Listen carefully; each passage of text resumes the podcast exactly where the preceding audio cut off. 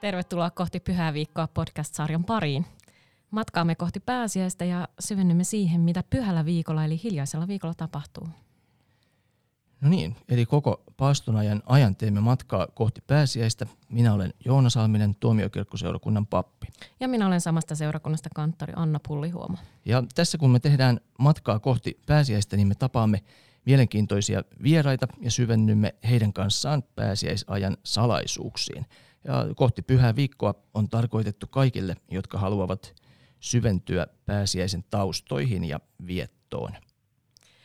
Tällä kertaa perehdymme siihen, mitä pääsiäistä vietettiin Jerusalemissa 380-luvulla. Meillä on vieraana dosentti Anni-Maria Laata Oobu Akademiista. Tervetuloa. Kiitos. No niin, mahtavaa, että pääsit, pääsit mukaan. Olet, olet tuota, Turussa tälläkin hetkellä etäyhteydellä mu- mukana. Ma- mahtava juttu. Ja olet siis teologi ja filologi ja sulta on ilmestynyt monia käännöksiä antiikin ajan kristillisistä teksteistä ja uusin niistä on tällainen Egeria-nimisen naisen matkapäiväkirja. Ja tämä teoshan sopii aihepiiriltään tämän podcastin teemoihin kuin nakutettu. Niin äh, haluaisitko vähän kertoa meille tästä, tästä teoksesta? Joo. Mutta Egeria oli, oli kristitty nainen 300-luvun lopulta. Ja, ja hän on monella tavalla aika poikkeuksellinen. Ensinnäkin meillä on säilynyt antiikista hirveän vähän naisten kirjoittamia tekstejä, ja tämä on yksi niistä, yksi pisimmistä. Ja sitten Egeria teki pyhinvaelluksen pyhälle maalle jo aika pitkän, koska hän oli kotoisin jostakin Välimeren, ran, äh, siis Valtameren rannikolta, niin kuin sanotaan. Eli hän oli Galliasta tai Hispaniasta. Sieltä hän matkusti aasilla tai jalan pyhälle maalle asti. Ja hän viipyi Jerusalemissa kolme vuotta ja teki sieltä käsi retkiä, kaksi retkiä Egyptiin ja Siinaille ja Mesopotamiaan. Ja sekä menomatkalla että paluumatkalla hän pysähtyi myös vähässä asiassa monessa eri paikassa. Ja, ja hän oli aika oppinut ihminen, eli hän tunsi hyvin raamattua ja kirkon liturgiaa ja kirkon perinnettä, mitä sitä nyt jo oli silloin 300-luvun lopulla. Ja koko matkansa ajan hän kirjoitti matkapäiväkirjaa, jonka hän oli osoittanut sisarille ja rouville. Ja tästä matkapäiväkirjasta on nyt säilynyt aika suuri osa, ja sen mä oon nyt sitten ääntänyt, ääntänyt suomeksi. Ja tota, tämä kirja, niin hän kirjoitti sen siis latinaksi, sen oman aikansa latinaksi, eli se ei ole ihan klassista latinaa, vaan ollaan jo matkalla sinne keskiajan latinaan. Ja, ja hän, kun hän kirjoitti, niin hän kirjo, kiinnitti erityisesti huomiota paikalliseen liturgiaan, sitä, että miten siellä Jerusalemissa kirkko toimi, miten kaikki oli järjestetty. Ja raamatun käyttö oli toinen, mihin hän kiinnitti paljon huomiota. Sen sijaan, vaikka hän meni esimerkiksi Konstantinopoliin, niin hän ei sano mitään näistä hienoista maallisista rakennuksista tai, tai tällaisesta. Hän oli niin selkeästi kiinnostunut kirkosta ja kirkon toiminnasta ja, ja raamatusta. Ja se, mitä hän kyllä kommentoi, on sitten taas luonto, että jos joku paikka tai näköala on tosi kaunis, niin sitten hän ihastelee sitä, että onpa tosi hienoa ja kaunista. Ja joku kirkko saattaa olla viehättävä ja, ja, ja, ja ihmiset on hirveän ystävällisiä ja, ja vuorelle kiipeäminen on, on tota, hankalaa, kun vuori on niin jyrkkä. Että tällaisia asioita hän, hän kyllä kommentoi. Ja tässä, hän, tässä, niin kuin, tässä kirjassa on kaksi osaa. Ensimmäisessä osassa hän kertoo, kertoo tota, niistä matkoistansa ja eri, siitä, kun hän meni Egyptiin, niin mitä hän näki joka paikassa. Ja sitten se toinen osa keskittyy siihen, mitä, mitä Jerusalemissa vietettiin liturgia ympäri koko vuoden ja miten siellä esimerkiksi opetettiin kastettavia ja miten, miten siellä toimitettiin kaste. Voi että, siis tämähän on todella mielenkiintoista. Mä jotenkin samastun nyt tähän Egeriaan, koska olin itsekin tämmöinen liturgiaan innostuva ja tykkää luonnosta ja kaikki. Voi voi voi. Koska olet itsekin tehnyt aika pitkän Joo. matkan. no en ole tehnyt noin pitkää matkaa kyllä, enkä aasilla varsinkaan. No. Mutta tota, itse asiassa, jotta päästään nyt tähän niin kun, äh, kirjan tunnelmiin paremmin, niin mä voisin tota, itse asiassa lukea meille äh, palmusuntuntaita käsittelevän jakson, mutta haluaisitko ensin tota, kertoa, että – mitä meidän täytyy tästä tekstistä taustaa nyt tietää? Täällä on jännittäviä sanoja matkan varrella. Joo, tuota, 300-luvun loppupuolella Jerusalem oli aika erinäköinen kuin mitä se on nykyään. Et kaikki, jotka on käyneet Jerusalemissa, nyt on nähneet siellä Pyhänhaudan kirkon. Mutta se Pyhänhaudan kirkko oli silloin aika erinäköinen, että se koostui eri osista. Et se, ei ollut, se ei kaikki ei ollut saman katon alla niin kuin nykyään, vaan siellä oli, oli tota, erilaisia osia, joilla oli eri nimiä ja niitä nimiä mainitaan tässä otteessa.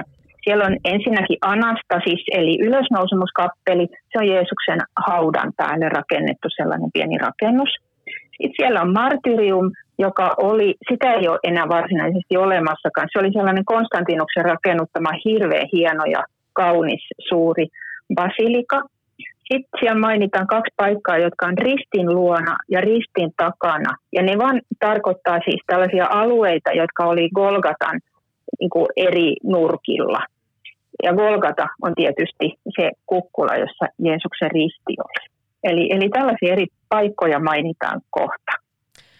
Näillä, näillä tiedolla lähdetään kuuntelemaan tosiaan, että minkälaista oli palmusunnuntain Jerusalemissa. Ja nämä on nyt siis tämän meidän, äh, meidän, meidän, meidän Egerian tekstiä. Suuri viikko sunnuntai. Seuraavana päivänä, joka on sunnuntai, alkaa pääsiäisviikko, jota täällä kutsutaan suureksi viikoksi.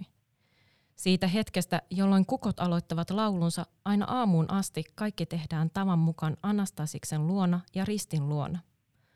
Sunnuntaamuna kokoonnutaan tavan mukaan suureen kirkkoon, jota kutsutaan nimellä Martyrium, joka on Golgatalla, ristin takana. Herra on kärsinyt siinä paikassa, ja siksi sen nimi on Martyrium. Kun Jumalan palvelus on toimitettu suuressa kirkossa tavalliseen tapaan, ja ennen kuin se päättyy, arkkidiakoni korottaa äänensä ja sanoo ensin. Koko tämän viikon ajan huomisesta alkaen me kaikki kokoonnumme marttyyriumin luo, eli suureen kirkkoon. Sitten hän korottaa äänensä toisen kerran ja sanoo, tänään kaikkien tulee olla Eleonassa seitsemännellä tunnilla. Kun Jumalan palvelus on päättynyt suuressa kirkossa eli marttyyriumissa, piispa saatetaan hymnejä laulaen Anastasiksen luo. Kun siellä on tehty mitä on tapana tehdä sunnuntaisin Anastasiksessa, marttyrimissa vietetyn Jumalanpalveluksen jälkeen, kiiruhtuvat kaikki jo kotiinsa syömään, jotta olisivat valmiina kirkossa seitsemännen tunnin lähestyessä. Tuo Elena-kirkko on Öljymäellä ja siellä on luola, jossa Herralla oli tapana opettaa. Seitsemännellä tunnilla nousevat siis kaikki ihmiset Öljymäelle ja kokoontuvat Eleona kirkkoon. Piispa istuutuu. Lauletaan hymnejä ja antifoneja, jotka sopivat tuohon päivään ja paikkaan. Sama koskee lukukappaleita. Kun yhdeksäs tunti lähestyy, mennään hymnejä laulaen ylös Imbomoniin, sille paikalle, josta Herra nousi taivaisiin. Siellä istutaan alas, sillä piispan läsnä ollessa pitää kansan aina istua. Ainoastaan diakonit seisovat aina – Sielläkin lauletaan hymnejä tai antifoneja, jotka sopivat paikkaan ja päivään. Välillä luetaan lukukappaleita ja rukouksia. Kun 11 tunti lähestyy, luetaan evankeliumista se kohta, jossa lapset juoksivat Herraa vastaan käsissään oksia ja palmunlehtiä ja sanoivat, siunattu olkoon hän, joka tulee Herran nimessä. Piispa nousee heti ylös ja samoin tekee kaikki kansa, ja sitten kävellään jalkaisin koko matka Öljymäen huipulta. Kaikki kansa kulkee piispan edellä laulaen hymnejä ja antifoneja sekä toistuvaa vastausta. Siunattu olkoon hän, joka tulee Herran nimessä. Kaikki lapset ovat mukana, myös ne pienimmät, jotka eivät vielä osaa kävellä omin jaloin ja joita heidän vanhempansa kantavat harteillaan. Kaikilla on käsissään oksia, toisilla palmun, toisilla olivipuun, ja niin piispaa saatetaan samalla tavalla kuin Herraa aikanaan saatettiin. Vuoren huipulta kaupunkiin saakka, aina Anastasikselle asti ja koko kaupungin halki, kaikki kulkevat jalan, myös hienot rouvat ja herrat. Kaikki saattavat piispaa laulaen vuorolauluja ja kulkevat hyvin hitaasti, ettei kansa väsyisi, ja lopulta tullaan perille Anastasiksen luo. Kun on päästy perille, olipa miten myöhä tahansa, vietetään lukernaare. Rukoillaan vielä ristiluona ja sitten kansa lähetetään kotiin. Näin, olipa hieno, hieno näyte Egerialta ja hieno, hieno suomennos. Anni Marjalta. Tämä on ilmestynyt nyt siis Suomen patristisen seuran sarjassa tän, tänä vuonna. Ja halu, haluaisitko jotenkin vielä kommentoida juuri tätä kuultua tekstiä? Tuossa ennen, ennen näytettä vähän jotain vihjeitä jo kuultiinkin, mutta mitäs tästä meidän kannattaisi huomata? No tässä, tässä on mun mielestä kaksi hauskaa juttua, että Egerialla on kaksi näkökulmaa tässä. Että toisaalta niin huomasitte varmaan, että hän ottaa huomioon tavalliset ihmiset. Että hän kommentoi, että välillä pitää mennä syömään, että jaksaa, jaksaa osallistua ja sitten hän ottaa hienosti esille sen, että myöskin lapset on mukana ja sellaiset niin pienet lapset, että, että, että he ei, enää, ei vielä osaa edes kävellä ja vanhemmat kantaa heitä harteillaan. Ja sitten hän huomauttaa, että, että tässä on tosiaan niin kuin ihan kaikki kristityt mukana kävelemässä siellä myöskin hienot rouvat ja herrat. Niin Rooman valtakuntahan oli tällainen niin kuin hierarkinen, eli siellä oli aika suuri ero sille, että, että mihin yhteiskuntaluokkaan kuuluu, mutta kristittynä kaikki ollaan, ollaan samanarvoisia. Eli hänellä on niin kuin tämmöinen niin kuin osallistujien näkökulma. Mutta sitten hän toisaalta on, on siellä tehnyt hirveän tarkkoja huomioita siitä, että, että miten, tää, miten tätä palmusunnuntaita vietetään. Että että tota, Jerusalemissa hän oli tämmöinen ainutlaatu, tai on edelleenkin ainutlaatuinen tilanne, että, että, että juhlia voidaan viettää raamatun niin oikeilla tapahtumapaikoilla. Ja ne käytti sitä tosiaan niin täysmittaisesti hyväkseen, että, että koko seurakunta, tai ainakin suuri osa seurakuntaa niin kuin kulki siellä paikasta toiseen yhdessä. Ja, ja nyt ne lähti sieltä Jerusalemin keskustasta, sitten ne kiipesi Öljymäelle, joka on siinä ihan vieressä, mutta se on aika korkea vuori, että se on oikeasti aika rasittava. Varmasti ainakin huono jalka sille. Ja sitten, niin se on, no varsinkin jos aurinko paistaa, niin se on kuumakin. Niin tota, tota, sitten niin, sit siellä niin kuin eri pisteissä tavallaan vietettiin näitä rukoushetkiä ja Jumalan palveluksia ja, ja ja siihen meni tosiaan paljon aikaa. Ja sitten taas käveltiin yhdessä alas sieltä, sieltä Öljymäeltä ja tultiin takaisin sinne, sinne Jerusalemin keskustaan. Et se Joo, oli tota... miten sanoisi, niin prosessio tai tämmöinen kulkuetyyppinen. On vähän Joo, niin kuin se, se on jopa niin kuin sen palveluksen niin kuin muoto, että mennään kulkueissa sinne, niille tietyille paikoille. Just ja tämä olikin hyvä, minkä mainitsit, tämä ikään kuin tavallisen kansan korostus, ja mainitaan niin kuin lapsia ja sitten vähän eri, eri tavalla pukeutuneitakin ihmisiä tai tämmöistä, tämmöistä niin kuin sosiaalista statusta. Sitten toisaalta tässä nousi myös tämä niin kuin piispa aika keskeiseen osaan tässä kuvauksessa, että tulee jopa vähän semmoinen kuva, että piispa jollakin tavalla edustaa tai representoi niin kuin sitä, miten sanoisi vähän kuin Kristusta tai, tai, tai että se jollakin, jollakin tavalla niin kuin tekee vielä niistä paikoista tai siitä sen juhlan – tai päivän viettämisestä niin kuin erityistä, että nyt mennään niin kuin piispan kanssa tämä koko joukko sinne tiettyyn paikkaan ja sitten siihen sopivat raamatun kohdat, vai, vai onko, onko näin? Se on just näin.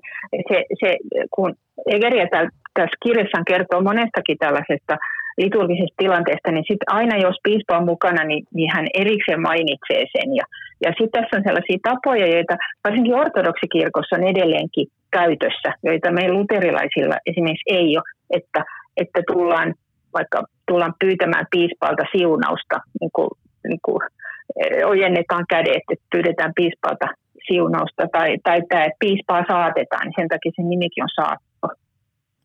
Sinänsähän tässä tekstissä on paljon myös sellaista, mitä me tehdään tänäkin päivänä palmusunnuntaina, että ja, ja tota, just nämä palmunlehvät ja, ja tota, tämä siunattu olkoon hän, joka tulee Herran nimessä, niin, niin tuli jotenkin kauhean kotonen olo myös, kun luki tätä tekstiä. Joo, ja sitten liturgian tutkijat sanoivat, että se on tästä, tästä tämä meidän, meidänkin palmusunnuntain viettotavat, niin se on tuolta Jerusalemista levinnyt tänne Suomeen asti.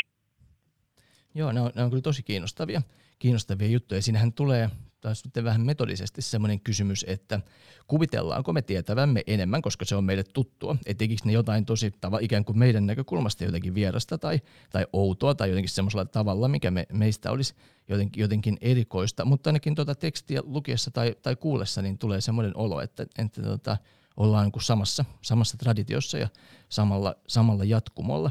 Että on jotenkin toi on tosi kiinnostava, tosi kiinnostava teksti. Joo, ja siis käytännössähän se oli niin, että, että tähän aikaan niin tuli jo paljon pyhiinvaeltajia Jerusalemiin eri puolilta Rooman valtakuntaa. Että sanotaan, että niitä tuli esimerkiksi Britanniasta asti, tuli sinne ja sitten he tuli sieltä he olivat siellä Jerusalemissa oman aikansa ja katsoivat, mitä siellä tapahtui. Ja sitten he meni takaisin kotiinsa, esimerkiksi Britanniaan. Ja ei me tiedetä, vaikka Suomenkin asti olisi jo tullut tässä vaiheessa. Ja tietysti sitten kun he tuli takaisin kotipaikkakunnalle, niin he toi mukanaan kaiken näköisiä ideoita. Että et Jerusalemissa järjestetään tällaisia kulkueita, että eikö mekin voitaisiin järjestää. Niin, niin. tällä tavalla niin nämä on levinnyt. Niin ja sitten kuitenkin kun tämäkin Egeri oli oppinut nainen ja osasi kirjoittaa ja muuta, niin, niin hän pystyi just tällä matkapäiväkirjallansa hyvin eksaktistikin niin kuin levittämään sitten kotiseuduillansa sitä, sitä niin kuin traditiota, mitä Jerusalemissa oli. Että ehkä hän oli myös semmoinen vähän niin kuin taustajatus itsellänsä semmoinen, että minäpä kirjaan nyt kaiken ylös, jotta osaan sitten kertoa kotona, mitä on te- nähnyt. Niin se on. Joo, ja sitten mä ajatellut, että kun hän lähetti näitä näitä tekstejä. Hän sanoi, että hän lähetti niitä rouville ja sisarille, että hänellä oli siis joku y- yhteisö siellä koti, kotipuolessa.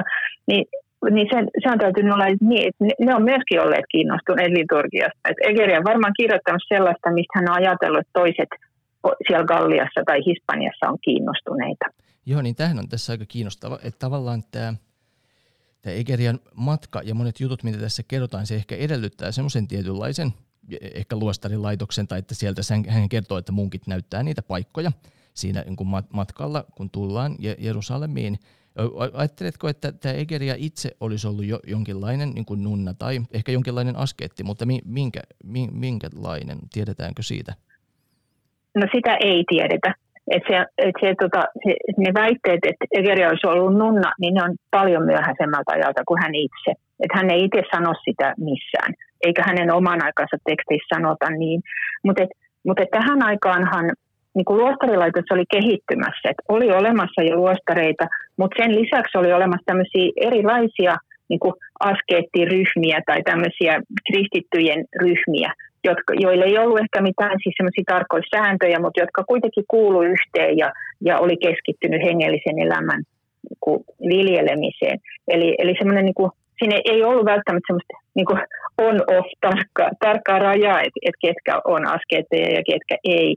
Et Egeria on, on selvästi kuulunut johonkin tällaiseen ryhmään, koska hän kirjoittaa, kirjoittaa sisarille ja rouville. Ja sitten hän aina kiinnittää huomiota just näihin munkkeihin ja nunniin ja askeet, eri sorttisiin askeetteihin. Mutta se, että mikä hän itse on ollut, niin sitä, sitä me ei ihan tarkkaan voida tietää. Ja joku tausta hänellä on oltava, että hän on kiinnostunut just näistä liturgisista asioista. Joo. Et, et, et hän Joo, ja niinku aika syvällisesti. Niin, niin. Ja, ja joku semmoinen tausta itsellä myös, että hän niin kuin osaa niin kuin kiinnittää varsin niin tämänkin lyhyessä tekstissä niin monipuolisesti siihen liturgiaan niin kuin muotoihin, että, että tota, puhutaan vuorolauluista ja hymneistä ja antifoneista, niin eihän se nyt ihan tavalliselle tallaajalle varmasti ollut tuttua. Niin, tässä tulee jopa vähän niin kuin jonkinlainen uskontotieteilijä tai tämmöinen niin kuin antropologikin voisi niin kuin havainnoida juttuja tällä tavalla, mutta sanoit Anni-Maria tuolla selitysosassa, jos en muista ihan väärin, että, että hän taisit luonnehtia Egeria niin kuin teologiksi, joka voi sanoisiko peräti niin kuin raamattu teologiksi, tai, tai, tai muistanko ihan, ihan väärin? Joo. Joo. Haluaisitko siitä vähän jatkaa Joo, vielä. koska kyllä mun mielestä häntä voidaan kutsua teologiksi, koska, koska hän tota, ihan niin kuin Anna tuossa sanoi, niin hän kyllä aika poikkeuksellisen paljon kiinnittää huomiota näihin, näihin liturgisiin asioihin. Ja sitten hän joka välissä kommentoi sitä, että olipas hirveän hyvin valitut tekstit ja valitut hymnit ja antifonit. Ja se niin kuin ilahduttaa hänen, hänen, ilahduttaa hänen liturgista mieltänsä aina, kun joku on onnistunut valitsemaan rukoukset niin kuin tosi hyvin sopimaan just tähän paikkaan. Hän voi ja tuota, tunnistaa tota, myös me, meidän työssä. Mä tunnistan hyvin itseni. Olemme löytäneet sielun kumppanin. Joo.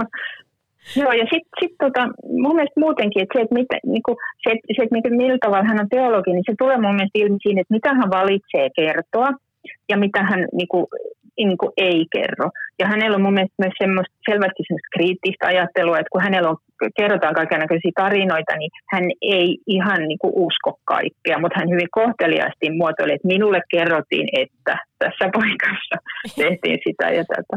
Mm-hmm. Et, et kyllä hänellä on mun mielestä sellainen niinku vähän semmoinen tutkijan mieli tässä myöskin. Joo, tämä on, tämä on tosi kiinnostavaa. Tosi kiinnostavaa. Pitäisikö meidän puhua vähän näistä musiikeista ja sitten ehkä kiinnostaisi vähän tietää, että mitä, mitä tota, muuta Egeriä kertoo tästä hiljaisen viikon tapahtumista, mutta mä en nyt astu kanttorin tontille tässä musiikkikysymyksessä, mutta ehdotan, että mentäisiin, niin. mentäisiin siihen, niin siihen tässä. Niin, niinpä. Tätä, joo, siis itse asiassa mä kyllä kiinnitin, niin kuin tuossa jo totesinkin, niin, niin hän hyvin niin kuin tarkasti erittelee nyt täällä just, että lauletaan hymnejä ja antifoneja. Psalmeja hän ei mainitse, mutta tota, voisin kuvitella, että niitäkin on, mä en tiedä luettiinko niitä enemmän Joo. siihen aikaan. Ja, ja sitten Joo. mitä nämä vuorolaulut on ollut? Tässä mietiskelin no, myös. Tota, joo, siis tota, niin, että, musiikki on ollut siis ja Egerialle tosi tärkeää, että sen, sen, hänestä yksi tutkijakin sanoi, että, että Egeria kulki laulaen halki pyhän maan. että et, et se tosiaan, niin kuin, niin kuin tässä tuli ilmi, niin hän, hän niin kuin, tosi usein kommentoi näitä hymnejä ja antifoneja ja vuorolauluja ja myös, että kuka johti näitä välillä. Hän sanoi sitäkin, että, että jos paikalla on diakoneja, niin, niin ne johtaa. Ja, ja, tota, ja niin kuin tässä luetuskohdassakin niin oli näitä, näitä että lauletaan toistuvaa vastausta, niin se tarkoittaa sitä, että joku on, joku on ollut esilaulajana ja sitten se koko seurakunta laulaa tämän siunattu olkoon hän, joka tulee Herran nimessä. Joo. Niin tota, tota, meille, meille ei ole säilynyt Jerusalemista ihan täältä samalta ajalta hymnejä, mutta me tiedetään, että salmeja on käytetty tosi paljon. Et salmit on ollut se niiden varsinainen virsikirja Joo. siihen aikaan. Et nämä, varmasti nämä hymnit ja antifonit ja vuorolaulut, varsinkin nuo vuorolaulut, niin kuin pohjautuu psalmeihin tai, tai jopa on niitä. Joo. Mutta niin, sam- samalta ajalta meillä on sitten jo esimerkiksi Ambrosiuksen hymnejä lännestä. Mm. Et, et, niistäkin vähän näkee, että minkälaisia lauluja on ollut tähän aikaan. Eikö tämä ole myös sitä aikakautta, kun niin kun, äh, kirkoissa kuorojen niin kun, äh, jotenkin asema vahvistui tai, tai äh, siellä niin alkoi olla enemmän kuoroja? Onko se ihan väärässä? Joo, joo. tässä on tota, samalta ajalta niin Paula Betlehemiläinen teki myöskin pyhiinvaelluksen sinne ja, ja hän jäi Betlehemiin asumaan ja hän kommentoi sitä, että Jerusalemissa oli kuoroja tähän aikaan. Joo, joo näin, näin olen... Ja Antiokiasta me tiedetään myöskin, että siellä on ollut kuoroja. Joo, koska sehän on, siis eikö toi 300 luku on juuri sitä aikaa, kun, kun alkoi niin kuin tämmöinen puoli niin kuin vahvistua siinä seurakunnan Jumalan palveluselämän vietossa myös, että – että tota... Siinä varmaan muuttuu ne palvelustilatkin, että tulee niin. isompia tiloja ja vähän paremmilta paikoilta kuin ja, ja se maalikon, aikaisemmin ja mu- muuta. Että siinä on varmaan ja erilaisia... maalikon asema niin kuin, vähän niin kuin heikentyy 300-luvulla, oliko se näin?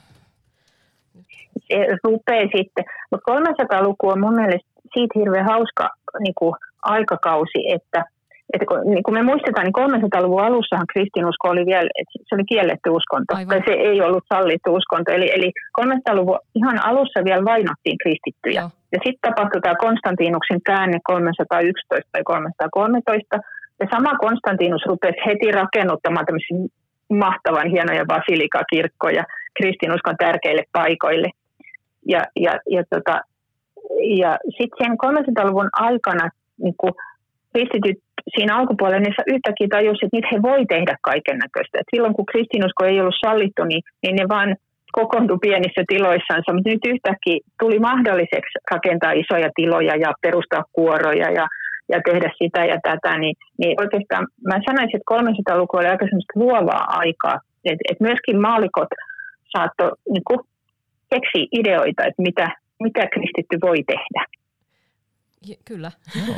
tämä on kyllä hienoa. Ja tämä on niin kuin hieno, hieno teos niin kuin siinäkin mielessä, että nähdään sitä, että mitä ihan tavalliset ihmiset on tehneet ja missä he on olleet mukana, koska toisaalta sitten monet meidän tiedot vaikka antiikin kristillisyydestä, niin ne tulee semmoisten niin kuin oppineiden miesten kirjoituksista ja on sitten enemmän niin kuin heidän, heidän ajatuksiaan ja näkökulmansa. On tietysti kirjeitä ja monenlaista materiaalia, mutta tämä on niin kuin erityisen hieno teos niin kuin tässä, tässä suhteessa. Pitäisikö, pitäisikö, Joo, näin tota, Pitäisikö vielä näistä muista hiljaisen viikon tapahtumista kysyä, että mitäs, mitäs erityistä, tai tuleeko, haluatko nostaa sieltä jotain? Mun mielestä kiirastorstaihin ja pitkäperjantaihin ainakin liittyy liittyy ihan mielenkiintoisia juttuja, mutta onko, mitäs, mitäs sulla on jäänyt mieleen erityisesti? Joo, tota, ähm, ensinnäkin Jerusalemissa tähän aikaan, niin, ja varsinkin suurella viikolla, et, et, hän käyttää nimitystä suuri viikko, koska siellä paikallisesti käytettiin sitä, niin oli, oli siis ohjelma 24-7.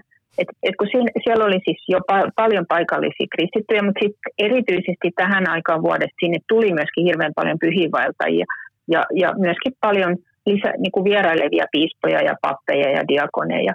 Niin siellä oli siis tosi paljon ihmisiä, jotka pystyivät toimittamaan näitä. Ja siellä siis yöllä oli vigilioita ja tämmöisiä rukouslaulu, valvomisia. Ja sitten päivällä oli, oli semmoisen säännöllisen rytmin mukaisesti järjestettiin rukoushetkiä ja Jumalan palveluksia.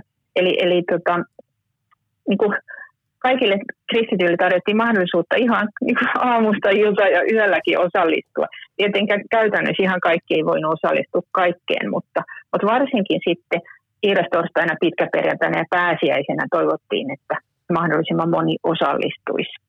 Sehän oli tässä kiinnostavaa. Ja, ja sit, niin, niin, anteeksi, mä kiilasin vain tähän väliin. Hän, hän kuvailee sitä, että kaikki ei jaksa edes osallistua näihin palveluksiin. Että ne ikään kuin ne menee välillä niin lepäämään ja tulee sitten takaisin ja varsinkin lapset tai vanhukset tai siinä mainitaan niin kuin tiettyjä tämmöisiä. Mutta se oli jotenkin niin, sympaattista. Se oli hyvä huomio myös. Mutta se, myöskin ker- mut se myöskin kertoo, että ne lapset ja vanhukset tuli sinne sit, niin kuin silloin, no, kun he pystyivät.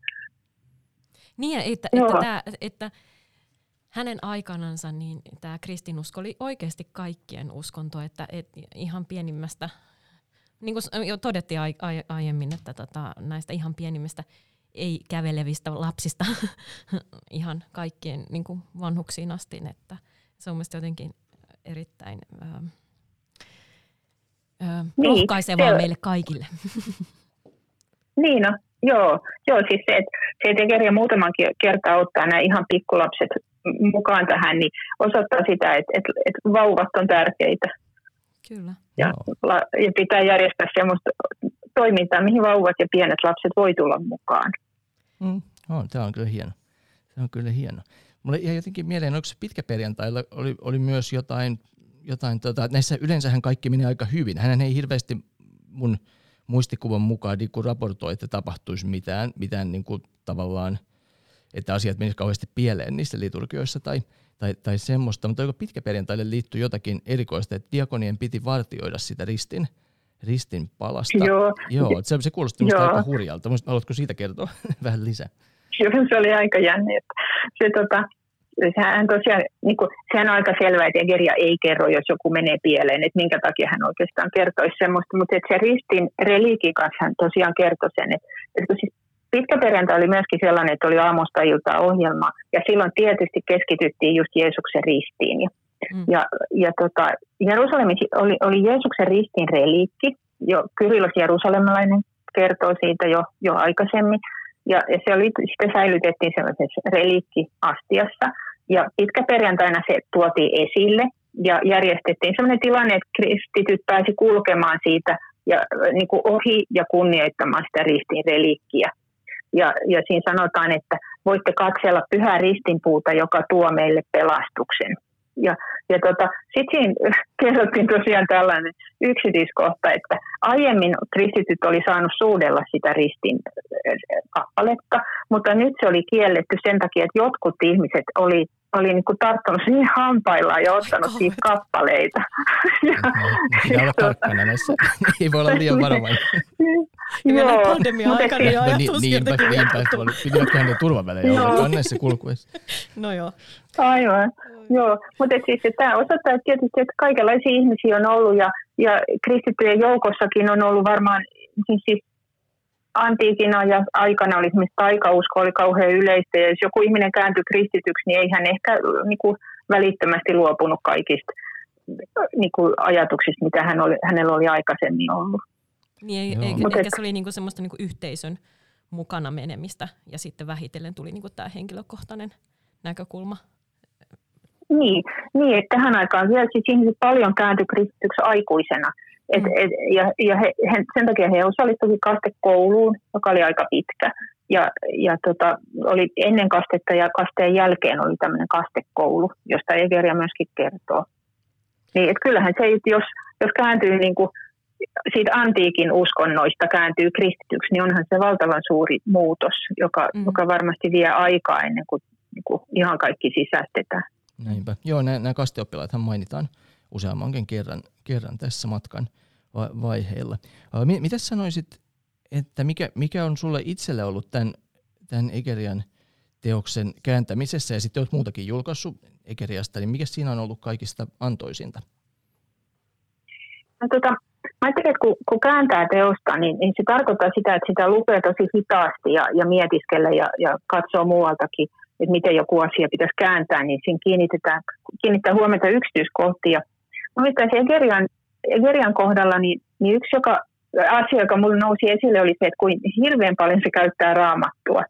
Et, et Egerian siis kertoo joka välissä, että, että miten luettiin raamatun tekstejä, ja sitten hän itse viittaa monta kertaa, ei, ei sillä tavalla suoraan, että voitaisiin montakaan kertaa sanoa, että mistä raamatun kohdasta, mutta hän niin kuin kertoo raamatun kertomuksia tai, tai viittaa niihin. Et, et ihan selvästi niin kuin, hän on halunnut nostaa sitä raamatun niin kuin, merkitystä esille, että se on ollut hänelle itselle hyvin tärkeä asia. Ja sitten sit mun mielestä Egerian persona, Egeri on siis hirveän positiivinen ja kiinnostunut kaikesta. Ja, ja tota, sitten siellä ihan lopussa, niin, niin kun hän on palannut Konstantinopoliin, niin hän sanoi, että hän kiittää Jumalaa siitä, että Jumala on antanut hänen tämmöisen vaatimattoman niin kuin tavallisen ihmisen saada kokea näin hirveän paljon ja näin, joo, näin tota, joo. hienoja asioita. Et, et Egerian on tämmöinen myönteinen ihminen, joka, joka tota, on semmoinen, semmoinen niin kuin, hänestä yhdistyy tämmöinen niin kuin ilo ja innostus ja, ja tämmöinen niin kuin, mun mielestä syvällinen, hengellinen kiinnostuneisuus. Joo, hieno, hieno luen, luonnehdinta. Miten sanoisit, tässä ehkä jo vähän, vähän siihen suuntaan mentiinkin, mutta miten, millä tavoin tämä Egerian tutustuminen – tähän teokseen tutustuminen, miten se voisi jotenkin rikastuttaa meidän omia paasto- ja pääsiäisperinteitä? Tota, mä kahdella tavalla. Et toisaalta niin me voitaisiin tehdä ihan sama kuin kaikki ihmiset on ennenkin tehnyt, että ottaa mallia siitä, että, että miten ne siellä Jerusalemissa järjesti asioita. Että joku tämmöinen, niin kuin, että se, se oli se, paitsi että se oli tämmöistä raamattukeskeistä, niin se oli myöskin hirveän elämyksellistä se niiden, niiden liturginen elämä. Että et siellä, siellä, tota, siellä oli esimerkiksi semmoista, että, että aamulla, kun oli vielä pimeätä, niin seurakunta odotti pimeässä ja, ja sitten kukkolauloista avattiin kirkon ovet ja päästiin sisälle kirkkoon, jossa oli tuhansia kynttilöitä. Ja, ja siellä oli siis kaikenlaisia tämmöisiä elä... sytyttämässä ne kaikki. Joo, tota, et siis tämmöisiä, niin kuin, koska ihminen on, ihminen on niin kuin ruumiillinen, ihmisellä on ruumis ja sielu, niin tarvitaan niin kuin tämmöistä kokonaisvaltaista. Siellä on suitsuketta ja, ja kaikkea, eli tämmöistä niin kuin, et, et on, on tämmöistä niin kuin monin tavoin kerrotaan sitä raamatun sanomaa ja halutaan opettaa sitä. Ja, ja sitten tota, sit toiseksi mun mielestä se, se että mikä, musta tuntuu, että meillä Euroopassa niin, niin aika paljon suuren viikon viettokin, ja se on vähän lässähtänyt semmoiseksi semmoiseksi, että et, et niin kauheasti sisältöä, mutta että Egeria voisi innostaa siihen, että käyttäisi oikeasti niin kuin aikaa hiljentymiseen ja, ja, ja lukee raamattua ja laulaa lauluja, niin kuin Egeria laulaa, lukee ja laulaa psalmeja ja, mm. ja silleen, että et, et siinä voisi niin kuin skarpata vähän, ottaa mallia innostuneesta Egeriasta. Joo, tämähän on myös vähän tämän meidän sarjan idea, että mennään niin kuin niiden päivien, kaikki tietää mikä on kiiras torstai ja että hiljaisella viikolla on myös ma- maanantai, tiistai, keskiviikko ja muitakin päiviä, mutta että mikä se ihan sisältö on ja mitkä raamatun kohdat ja tarinat niihin erityisesti liittyy, niin siinäkin mielestä oli oikein hyvä tähän, tähän me, me, meidän sarjaan. Mahtavaa, että, että pääsit näistä keskustelemaan. Kiitoksia paljon näistä kommenteista ja vastauksista minunkin puolestani anni todella paljon kiitoksia tästä vierailusta ja, ja tota, täytyy sanoa, että nyt mun on pakko hankkia tuo kirja heti ja alkaa lukemaan. Tässä on niin paljon semmoista asiaa, joka itseäni kiinnostaa. Vielä ehtii. Vielä ehtii. Mutta tota, kiitos tosiaan ja, ja seuraavan jakson aiheena meillä on Kristuksen kärsimys, joka on hiljaisen viikon keskiviikon perinteinen aihe ja, ja kohti pyhäviikkoa podcast löytyy siis Spotifysta, Apple Podcastista ja Helsingin tuomiokirkkoseurakunnan kotisivuilta. Siellä on myös edelliset jaksot nätisti laitettuna peräkkäin. Käykää siis tykkäämässä ja tilaamassa sarja ja kiitos kun olitte mukana ensi kertaan. Hei hei. Moi moi.